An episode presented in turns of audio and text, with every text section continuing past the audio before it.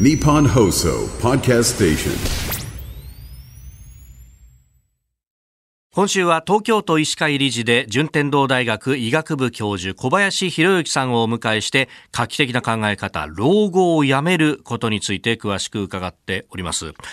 先生のご専門の一つに自律神経というね、はい。えーものがあります。これも老後と何か考え方関係しているところあるんでしょうか？あのものすごく関係してますね、まあ、今のこのポストコロナ、まあ、皆さんものすごくいろんなストレスを感じていらっしゃったと思うんですけども、ええ。まあ、これに加えてですねやっぱり不眠になったり生活習慣が乱れたりまあ、いわゆる自粛ということで運動不足、まあ、こういうことも全てがですね加齢というものの大きい波に飲み込まれて何が起きたかっていうとやっぱり自律神経の老化があまりにも早く進んだってことですね。あそうですかはいまあ、通常ですと、はいまあ、これコロナ前のデータですけども我々の研究でも男性は30代女性は40代からこう自律神経っていうのは大体10年ごとに15%ずつ落ちてくる。あそうなんでもうほっとけばですねもう自然に血流が悪くなって、い、わゆる老化が進むっていうのはもう当たり前なんですね。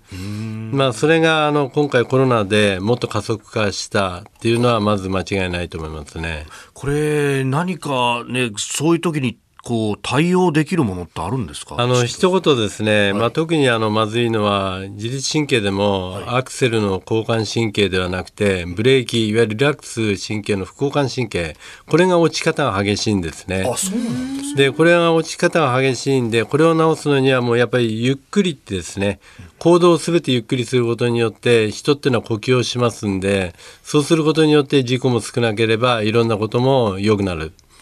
だからもうキーワードはもうゆっくりっていう言葉ですね。ゆっくり、はい。あ自律神経いかにこう大事かっていうところですがやっぱりまずはその老化を防ぎたいって思うところなんですがこのために必要なものっていうのはどういうもうこれはもう本当三種の神器で食事、運動睡眠ですね。で特にやっぱり重要なのが運動でやっぱり動かないのが一番ダメですね。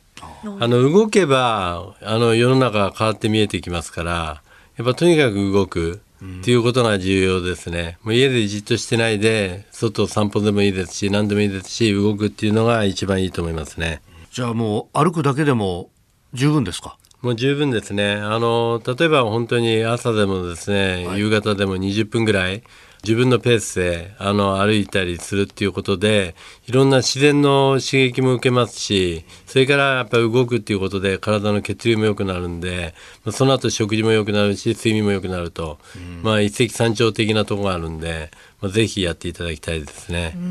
あと睡眠で言うとよくあの朝早く目が覚めてしまってとかって言って、睡眠のその時間自体がこう短くなってしまうこともあるかなと思うんですけど、はこれの対策ってありますか？あのみ時間よりもですねやっぱりその最初の3時間ぐらいの睡眠の質がやっぱり一番重要だと思うんですね。はい。でそのためにはですねまずやっぱりあの入浴やっぱお風呂があるんだったら入浴はした方がいい。それからあのスマホもですねいわゆる寝る1時間前には見ないようにする、それから食事は夕飯はですね寝る3時間前には終わらしておく。この3つ守ると案外といい睡眠にはなると思いますね。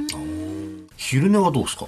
あのね昼寝はね一応言ったんですね。あそうなんですか？あの長すぎちゃうと逆にこの自律神経が落ちちゃっていわゆる倦怠感がすごく出てきたりしますよね。あだから20分30分ちょっと横になるとかってんだったらいいんですけども、はい。それ以上長くなると倦怠感が押し寄せてきて逆に逆効果になる可能性もありますね。あーなるほど。ありますよねそういうことって。なんかちょっとだけ寝ようと思ったら気づいたら1時間とか2そうですね。時間とか寝てしまってで起きたらもう何もやる気が起きないそうなんでそのまま動かないで今度行くと今度夜はまた寝れないんですね。確かに悪循環ですねだから逆にもうちょっとぐらい寝ようかなと思う時は動いちゃって動いたまま次のペースに持っていっちゃった方がいいと思いますね。あーもう髪取らないそうですね。動いてるうちに眠気が飛んでいうくそういことですね。